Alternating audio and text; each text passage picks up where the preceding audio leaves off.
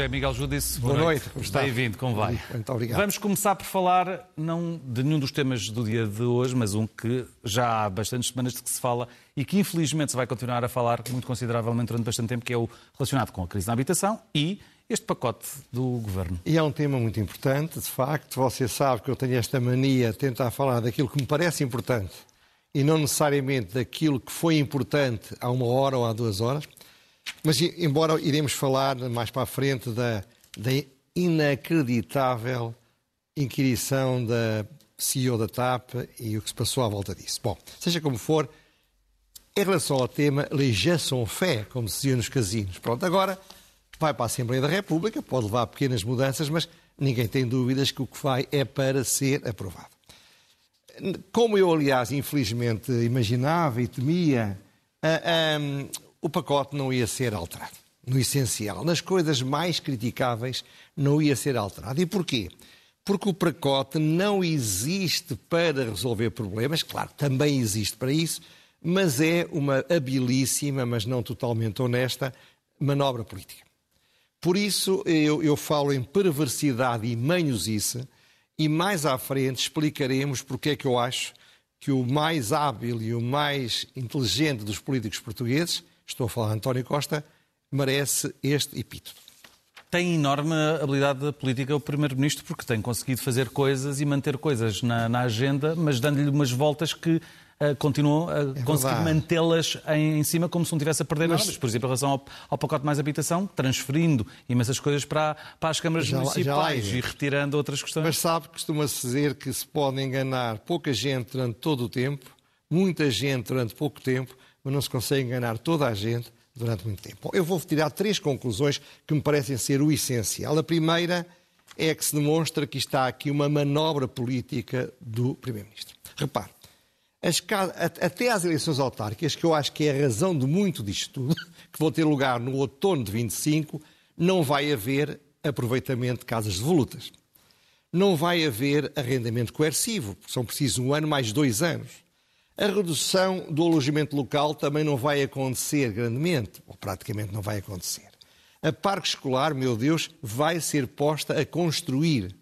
Uh, não vai construir nada, a experiência foi lamentável no passado, como todos nos lembramos. A Iru vai ser posta a gerir o arrendamento. Não sabe gerir o pouco que tem. Bom, mas nada disso vai acontecer. Isto é, não vai melhorar nada daquilo que ele propõe que é mais criticável. Eu falava, lembra-se das aldeias Potemkin. O amante da Catarina da Rússia ia fingindo que havia umas aldeias para ela achar que a Rússia era tão maravilhosa, que era tudo, tudo fechado. O Presidente da República falou nas leis que são meros cartazes. No fundo, isto é uma arma de arremesso política. É uma arma de arremesso político tão cândida que parece perversa, ou tão perversa que parece cândida. Primeiro-Ministro foi aqui na SIC, foi claríssimo. O que é que ele disse? Basicamente é isto. Nós preocupamos-nos com as residências, com a habitação dos portugueses. Outros, estava a falar da oposição e dos autarcas que não são do PSD, preocupam-se com o alojamento local. Como ele disse do Carlos Moedas, e eu vou citar, o Presidente da Câmara acha que a prioridade das prioridades é o alojamento local. Para o Governo, a prioridade são as famílias. Isto é objetivamente, politicamente desonesto. Isto fala lembrar alguém do passado? Não sei, se calhar houve outros tão, tão politicamente desonestos como este, mas, mas não desculpo os atuais. Eu lamento, porque sabe, o António Costa é um homem de grande qualidade, escusava de entrar por aqui, porque isto tudo é demasiado evidente. Mas o objetivo é desgraçar as autarquias que não são do PSD, para nas eleições autárquicas de 25 as retirar do seu poder. Segunda característica fundamental, inventei um nome: António Salazar Costa. Porquê? Ora bem, o que ele montou é uma estratégia de expropriações, embora o negue. Mas não é uma estratégia comunista, como alguns afirmam. Não. O que ele está a fazer aqui são coisas que não são meras cortinas de fumo, não são meras leis cartaz, não são meras aldeias do Potemkin. Há duas coisas, fundamentalmente, que têm um significado expropriativo. Primeiro, as rendas não podem aumentar mais do que 2%, mesmo que seja um novo inquilino. Ora, com a inflação a 8, a 7, a 5, a 9, seja o que for, Aumentar rendas 2% é uma expropriação, é o nome técnico, é uma expropriação parcial do rendimento. Mas, se alguém resolver fazer obras, cair nessa asneira, numa casa que esteja arrendada, uma casa com uma renda baixa, porque está toda velha, o inquilino saiu, vai fazer obras e tem de fazer casas de banho, tem de fazer cozinha, pode ter de fazer tudo o que a gente vemos quando se faz a restauração de um património muito envelhecido. Só pode aumentar 15% a renda, independentemente do que vai gastar. É outra forma de expropriação. E também é expropriação a teoria de fazer fazer, obrigar o alojamento local com medidas expropriatórias de caráter fiscal a deixar de ser alojamento local. Com uma taxa extraordinária. Baixou de 35% para 20%, mas é um imposto sobre o, não é sobre o rendimento, é sobre a propriedade. Bom, além disso, evidentemente, o arrendamento forçoso é uma expropriação. E é uma expropriação ainda que isso seja seja por um preço de mercado, como veremos. Ora, quem inventou isto não foram os comunistas. Quem inventou isto mais recentemente foi António de Oliveira Salazar.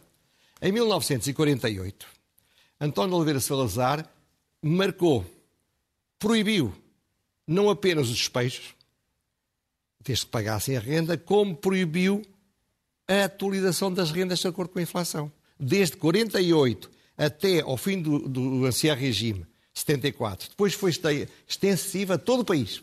E só em 85 é que acabou. Portanto, quase 40 anos. Ora bem, um estudo em 1969 demonstra que em 20 anos não havia praticamente inflação em Portugal nessa altura. Ainda assim, uma pessoa que tivesse arrendado uma casa em 48, 1948, passado 20 anos, tinha perdido 75 a 80% do valor da renda. Só que o Estado Novo era uma ditadura, não era um Estado de Direito. E, portanto, isto era perfeitamente possível ser feito sem que as pessoas se atravessem sequer a ir para tribunais. Só que o mundo evoluiu, sabe? E a nível internacional, hoje em dia, é inequívoco que as expropriações são legais, ou podem ser legais, desde que motivadas pelo interesse público. E desde que haja uma justa compensação. E o que é que é uma justa compensação? Não há qualquer discussão. Advogados de Estados e advogados de empresas nacionalizadas ou expropriadas estão de acordo com esta definição. É que há que pagar o, o valor de mercado, fair market value. E esse preço de mercado deve ter sido pago de forma eficiente imediatamente quando é feita a expropriação, porque senão é ilegal. E se for ilegal, vai ter de pagar com juros e com outras alcavalas. Isto é, o que António Costa diz que vai arrendar forçosamente, mas acima do valor de mercado, continua a ser uma expropriação. Porque se a pessoa não estiver disponível para vender, ir-lhe buscar a casa, ainda que seja bom para ele, é uma expropriação. Portanto, o problema político, jurídico é inequívoco, o problema político é inequívoco, mas o que mais me preocupa, apesar de tudo, é o problema económico. As pessoas da minha idade sabem o que é que isto se passou. A, a, a, o congelamento das rendas em Lisboa e o Porto destruiu as cidades. As cidades destruídas que você veio, veio a conhecer ainda, que é mais novo, que depois foram resolvidas com o alojamento local e, e com os vistos em de processo de... Exatamente. Foram, porquê? Porque se não houver possibilidade de aumentar o rendimento, não há investimento na habitação. E se não se pode aumentar as rendas, pelo menos de acordo com a inflação, não há, evidentemente, quem esteja disposto a investir, porque tem alternativas melhor. Portanto, isto já está a acontecer. O Marcos Mendes, no domingo passado, revelou, com base no estudo que alguém enviou, que desde que se em fevereiro se soube destas medidas, o número de casas que estão propostas para arrendamento, isto é, número de casas que pessoas têm que querem arrendar inquilinos, baixou brutalmente. Portanto, toda a gente parou de arrendar casas, está a encontrar soluções para não ser forçada a arrendar, está a arranjar soluções para não arrendar porque a perder dinheiro.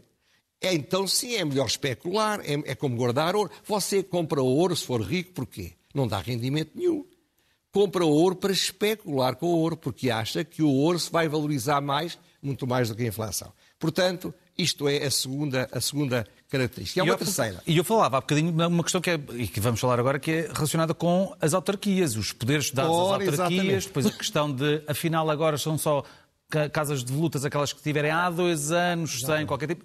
Ora, esse é, é esse é que é o tal recuo. Terceira, não há recuo nenhum, curiosamente. Terceira terceira característica fundamental deste pacote, negativa do meu ponto de vista. e que demonstra mais uma vez que tudo isto tem a ver com eleições autárquicas. O que é que eu quero dizer com isto? É completamente contraditório, porque ele diz basicamente o seguinte: se eu tiver uma casa devoluta, uma fração devoluta, um andar devoluto, posso ser obrigado a arrendar. Mas se for uma moradia, não sou. Se eu tiver uma, um, um, prédio em frações no alojamento local, ou se tiver uma fração de alojamento local, aplicam-se as medidas proibitivas ou limitativas do alojamento local. Se for uma moradia, não. Mas qual é a lógica? Mais, se eu, eu não tenho arrendamento local, então pode, nem ninguém da minha família tem, mas vamos pôr essa hipótese. Eu tinha. Mas eu tinha-me endividado para, para, para fazer a casa. Ou tinha endividado a minha família e eu próprio, tinha posto o meu dinheiro. Bom, se eu pus o meu dinheiro, em 2030 posso perder uh, o arrendamento, a licença. Mas se eu tiver. O, o Primeiro-Ministro disse claramente que até concluído o processo de pagamento do empréstimo agora, já salvaguardado. Agora, mas se eu tiver feito o empréstimo a 50 anos ou 60 anos, eu posso ter o alojamento local sem nenhum problema durante 50 ou 60 anos. Isto não faz qualquer sentido. Mais, isto é altamente penalizador do princípio da confiança. Então eu confiei tanto no meu país que, em vez de me endividar para investir numa sociedade que, se for à falência, foi à falência, pus o meu próprio dinheiro e vou-me lixar. Ora bem, mas há mais do que isso. Veja, veja o, o, o caso do, das chamadas autarquias a branco. E por isso é que eu chamo manhosice. Há um mapa que vai aparecer e verá que uma faixa significativa do país, a que está a branco, são autarquias onde se aplica o regime do alojamento local. No resto do país não se aplica. Mas, diz o governo, mas as autarquias são livres de fazer o que quiserem. Se não quiserem, façam o alojamento local. Podem renovar, não tem problema nenhum. Mas depois diz uma coisinha, mas atenção, se elas põem alojamento local nestes sítios, é porque não precisam de casas. E então os financiamentos do PPR e outros financiamentos públicos para fazer casas não vão poder ser dados. Você repara o absurdo que é, ali na zona central do país, que eu conheço bem, há autarquias onde não há nenhum problema deste tipo. Há pouquíssimo alojamento local e o alojamento local é a alternativa a não ver hotéis. É destruir a possibilidade do turismo nessas autarquias, porque repara, eles abrem uma licença e a partir daí não podem ser financiados para construir sem fogos com dinheiro da União Europeia. Por isso é que isto é tramado, porque os, os governos, os, os, autarquias socialistas podem dizer nós vamos fazer, nós estamos de acordo, nós estamos ao lado dos habitantes, nós estamos ao lado das populações. Porque sabem que não vai acontecer nada até às eleições. E depois eles dizem, agora já não há problema. Já construímos tanto, já se pode fazer alojamento local, não é preciso fazer nada de voluta, etc. Mas quem for contra, intelectual e ideologicamente, contra estas medidas, não pode dizer o que pensa, porque se disser, está a dizer às populações não vai haver habitação aqui. Ora, isto é uma manhosice e é algo que eu acho que se poderia chamar outra coisa que eu não quero chamar. Mas é no estado em que este país está. Tem, eh, levanta uma, uma outra questão que algumas pessoas têm achado, é que um, há quem tenha chamado já este processo uma espécie de estatização ou quase de novo PREC em tudo aquilo que o Governo tem estado a tentar criar e que, é uma, eh, que revela uma esquerda radical. Não, eu não acho que seja isso. Não acho que isto é manobra, é manhoso e é, no fundo, a estratégia do Salazar. O António Costa está muito mais parecido com o Salazar aqui do que está com o Cunhal. Por isso é que eu lhe chamo António Salazar Costa uhum. e não António Cunhal Costa.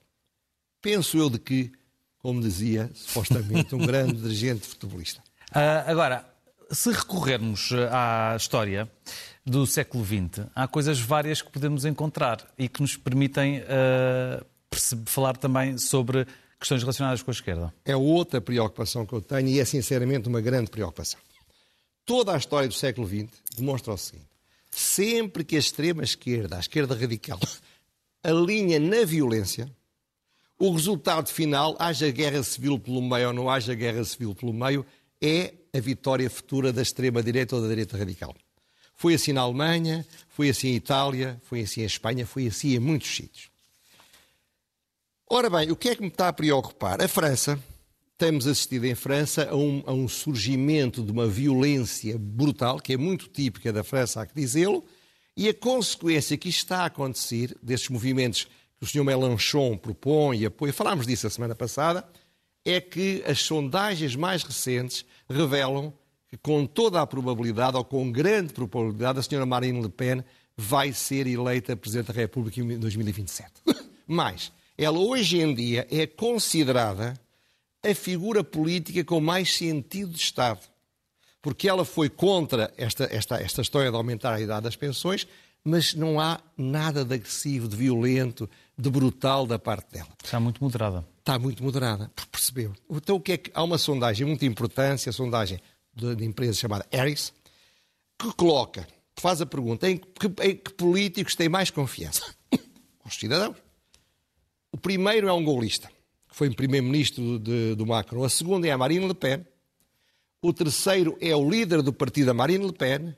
E o quinto é a sobrinha da Marine Le Pen, que é mais radical do que ela. Portanto, nos cinco primeiros, ou nos quatro primeiros nomes, cinco, peço desculpa, nos cinco primeiros nomes em que há mais confiança dos franceses, três são da direita radical ou da extrema-direita. Mais, o partido da Marine Le Pen, comparado hoje, fim de março, numa outra sondagem da IFOP, com o resultado das eleições, tem mais, tem mais ou menos o mesmo apoio popular em voto que têm todos os partidos de esquerda unificados numa coisa chamada NUPS, liderada por Mélenchon. E tem claramente mais votos do que todos os partidos que apoiam o presidente Macron. É claro que é, é de longe o maior partido de França e sabe qual foi a percentagem de apoio que ela ganhou desde junho até março? 35% de crescimento. Ninguém cresceu praticamente, só o partido de extrema esquerda, extrema direita, peço desculpa, cresceu um bocadinho, mas todos os outros ou estagnaram ou perderam. Isto significa que é uma consequência muito da violência. E estamos a ver o que está a passar em Portugal. Este fim de semana houve uma manifestação que terminou em violência a favor da habitação. O único partido de esquerda, incluindo o PS, que criticou violentamente a violência foi o Partido Comunista. Porque é o único que tem memória histórica daquilo que eu acabei de contar. Que a violência radical de esquerda beneficia sempre o radicalismo da direita. Ora, por isso é óbvio que a última sondagem tenha dado o Chega a chegar aos 13%, que é um aumento de 80% desde janeiro de 2022. A Marine Le Pen subiu 35%. Ele tinha menos, subiu 80%. Tem mais apoio, com base na sondagem, que o PC, o Bloco de Esquerda, o LIVRE e o PAN juntos. E não se esqueça que a estratégia da habitação do governo do Partido Socialista vai ajudá-lo. Primeiro, é uma estratégia confrontacional com os proprietários e com os empresários. Segundo, é uma sobrevalorização do direito de habitação, sacrificando o direito de propriedade, que é um direito muito arraigado nas classes médias. Terceiro, é uma, é uma, uma insistência no arrendamento forçoso, pelo menos retórica, que também preocupa muita gente. E nada vai acontecer, apesar disso. O que é que vai acontecer? Aquelas pessoas que violentamente pintaram, destruíram, e há muitos outros disponíveis a fazer o mesmo, com muita probabilidade, eu disse isto em fevereiro, vão começar a fazer ocupações. Em Espanha, isto está a acontecer. Portanto, não é, não é uma coisa, ah, era no tempo do PREC, a Clara ficou. Não, mas era no tempo do PREC. Não. A Espanha não está em PREC, que eu saiba. Está a haver ocupações. Muitos casos são grupos organizados que ocupam para os pôr fora e pedir para os tribunais e os tribunais não funcionam e, portanto, é preciso pagar aos ocupantes para eles saírem. Isso a acontecer cá também, ainda há pouco tempo, relataram uma, uma coisa Olha, desse eu não género. sabia que já está a acontecer. Sim, e que o proprietário, em vez de chamar a polícia primeiro, primeiro deu um, um pontapé na porta para abrir e depois é que chamou a polícia, para não ter esse problema com indenizações. Pois, ora bem, de qualquer forma, a subida do Chega vai ser melhorada com isto. Claro que o PS tem aí uma boa jogada, porque se o Chega subir os meios urbanos, haverá algumas câmaras que o PS ganha, porque o PS não será o, quem dará o presidente. Mas é muito arriscado tudo isto. Portanto, estou muito preocupado e, como vê, a habitação e a violência estão mais próximas do que se pensa. Bom, agora vamos então às rubricas, começando pelo elogio.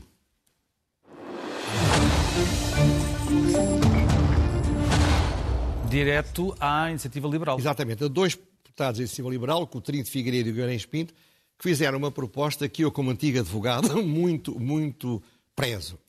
É que, hoje em dia, você, precisa, você está sempre a precisar, se for uma empresa, sobretudo, de certidões do registro comercial.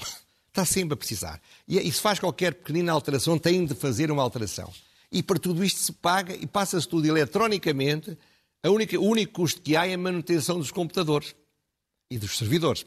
Ora bem, as certidões chamam-se permanentes, mas como dizem estes dois deputados com graça, são certidões permanentes muito transitórias. Então qual é a proposta deles? É que se deixe de pagar.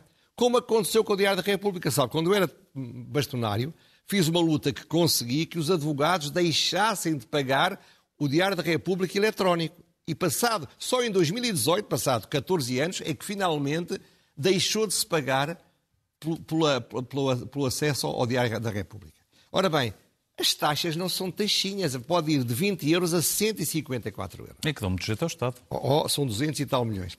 Mas, portanto, Deus queira que, esta, que isto vá para a frente. E agora, ler é o melhor remédio.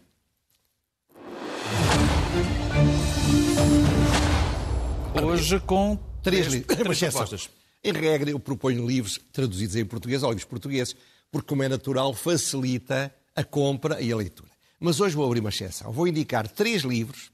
Um deles é uma tradução do original em inglês de três autores portugueses ou grupos de autores que nos orgulham por mundo fora. O primeiro é Oxford Handbook of Portuguese Politics. É o volume, enfim, desta dimensão, uma coisa muito grande, coordenado por Jorge Fernandes, Pedro Magalhães e António Costa Pinto, três politólogos de diferentes orientações ideológicas e políticas, o que significa que na ciência se pode trabalhar em conjunto e que é um livro de referência histórico para Portugal. O segundo é um livro do Vítor Bento, que você conhece, que é presidente da Associação Portuguesa de Bancos na OED, que se chama Strategic Autonomy and Economic Power, da Leitch. É, de facto, uma obra de grande investigação económica, muito inovadora e que será seguramente traduzida, mas que merece o, o, o esforço de comprar. E a terceira é de um malogrado professor da Yale, português, que morreu muito novo e que e fez uma obra de referência a nível mundial, que em português se chama Teoria da Política Unipolar e que acaba de ser editado pela edição 70. Eu sei que é muito difícil ter sucesso em mercados muito competitivos e sobretudo para quem tem o português como primeira língua. Não me comparo com eles, mas registro isso. Atingir o nível de excelência a nível internacional é muito importante. E nessa medida, como diz o hino, eles também trazem o esplendor de Portugal. E agora vamos ao tal tema, mais ou menos, se não mesmo, da atualidade. A TAP na pergunta sem resposta.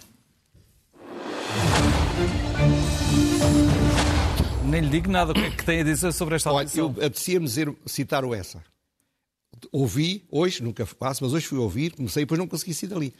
A, a, a inquirição, a audição da presidente da CEO da TAP fez-me lembrar uma frase do essa: O meu coração caiu numa latrina, preciso de um banho por dentro. O que eu ouvi do que ela declarou, em cima do que eu já sabia, é o grau zero de, do inconcebível. Repare, ela está provado que ela foi proibida de falar com outros ministérios pelo Ministério da Infraestrutura. Foi, foi provado que a negociação da qual, sobre Alexandre Reis foi toda feita pelo secretário de Estado, que não se esqueça que não se lembrava disso. Já sabemos que o valor não já sabia que tinha sido aprovado pelo ministro. Não. O ministro deu ordens para que se avançasse rapidamente com o acordo e que achava que aquele preço não era perigoso para criar má fama, como seria um preço acima disso.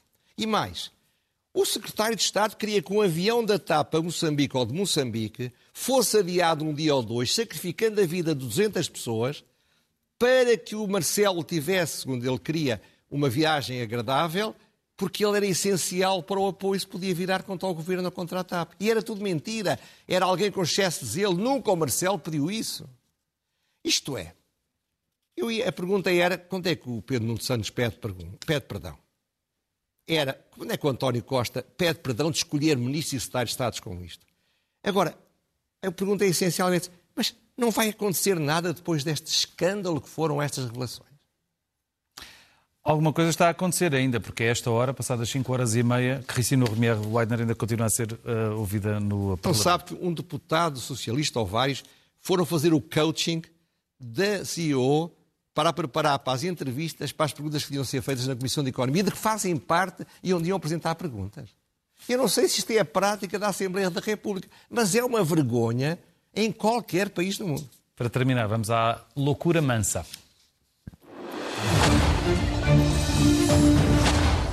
Ora bem, eu comecei por pensar, comecei a pensar que era fake news. Mandaram um extrato de uma, da RTP, onde se houve, o ministro vai agora aparecer, o ministro do anterior francês, a atacar a violência da extrema esquerda e da esquerda radical.